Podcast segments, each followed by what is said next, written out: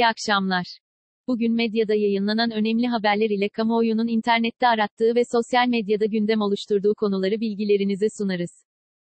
Bütçe Haziran'da 19,3 milyar TL açık verdi. Hazine ve Maliye Bakanlığı, Haziran ayına ilişkin bütçe uygulama sonuçlarını açıkladı. Buna göre, Haziran'da bütçe gelirleri, geçen yılın aynı ayına göre %19,5 artarak 66 milyar 272 milyon lira, bütçe giderleri ise %26,8 artarak 85 milyar 643 milyon lira oldu.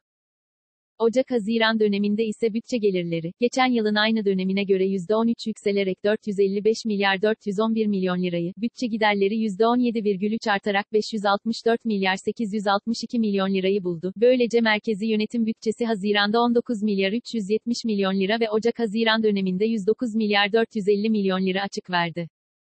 Buna göre, merkezi yönetim bütçe giderleri, Haziran 2019'da 67 milyar 534 milyon lira iken geçen ay %26,8 artışla 85 milyar 643 milyon liraya yükseldi. Böylelikle 2020 yılında merkezi yönetim bütçe giderleri için öngörülen 1 trilyon 95 milyar 461 milyon lira ödeneğin %7,8'i kullanılmış oldu.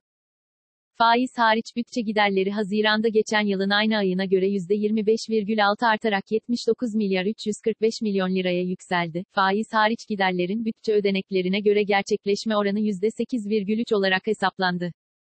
Türkiye en çok konut ve kira harcamasına bütçe ayırıyor. Türkiye İstatistik Kurumu 2019'un hani halkı tüketim harcaması verilerini açıkladı. Hani halkı bütçesinden en fazla pay konut ve kira harcamasına ayrıldı.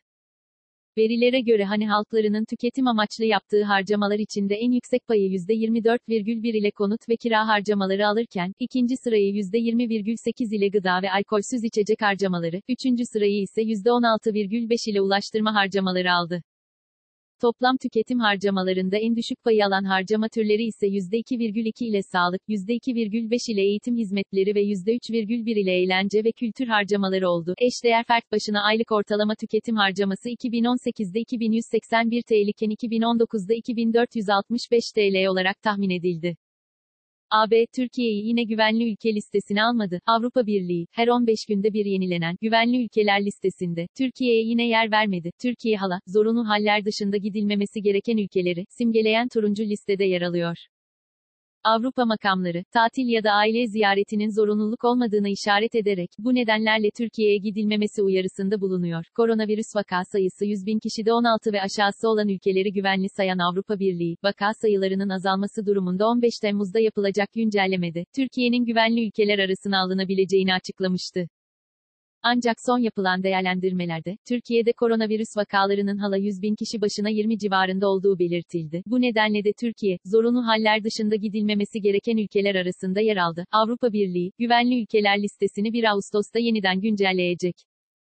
Trump kaybetti. Türkiye tazminat istiyor. Amerikan Uluslararası Ticaret Mahkemesi, ABD Başkanı Trump'ın Türkiye'den çelik ithalatına yönelik ek vergi uygulamasının anayasaya aykırı olduğuna karar verdi. Çelik İhracatçıları Birliği Başkanı Adnan Aslan, Trump'ın %25 oranındaki keyfi ek vergisinden ötürü ihracatçımız zarara uğradı. Zararın karşılanmasını talep edeceğiz, dedi. Aslan, mahkeme kararının dünyada Türk çelik sektörüne yönelik haksız uygulamaların kalkması açısından referans niteliğinde olduğunu ifade ederken, aynı mücadeleyi AB ile de sürdürüyoruz. Bölge ülkelerine 2018'de 8,5 milyon ton çelik ihracatı gerçekleştirirken bugün bu rakam 5 milyon ton seviyelerine indi, şeklinde konuştu.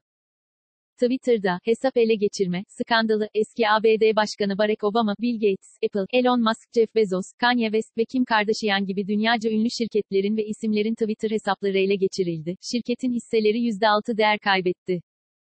Tarihin en büyük hesap ele geçirme skandalı Twitter'da güvenlik açığının boyutunu gözler önüne sererken geçen yıl Twitter CEO'su Jack Dorsey de dahil önemli kişilerin hesapları hacklenmişti. Ancak son saldırının doğası, Twitter'ın iç kontrollerine alışılmadık bir erişim olduğunu düşündürdü. Saldırının nasıl ortaya çıktığı, neden saatlerce bir şey yapılamadığı hala belirsizliğini koruyor.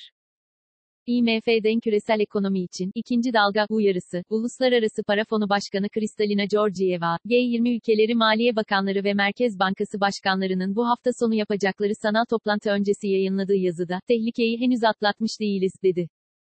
Georgieva yazısında, ikinci bir dalgada finans sektörünün belirgin zorluklarla karşı karşıya kalacağı ve buna bağlı olarak da sektörde iş kayıpları, iflaslar ve yeniden yapılandırmalar yaşanacağı uyarısı yaptı.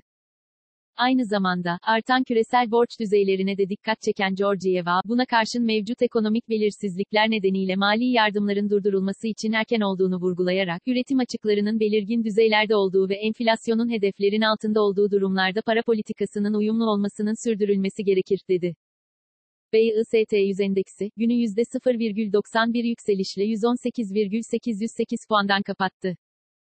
Saat 18.30 itibarıyla ABD doları 6 lira 85 kuruş, avro ise 7 lira 84 kuruştan işlem görüyor. Bugün Google'da en çok arama yapılan ilk 5 başlık şu şekilde. 1. Lise taban puanları. 2. Burçlar. 3. Bitcoin. 4. Ziraat. 5. Van. Bugün Twitter gündemi ise şöyle. 1. Hashtag şehitlerimiz var. 2. Hashtag LGS 2020. 3. Hashtag NASA. 4. Aziz Yıldırım. 5. Hashtag yılan.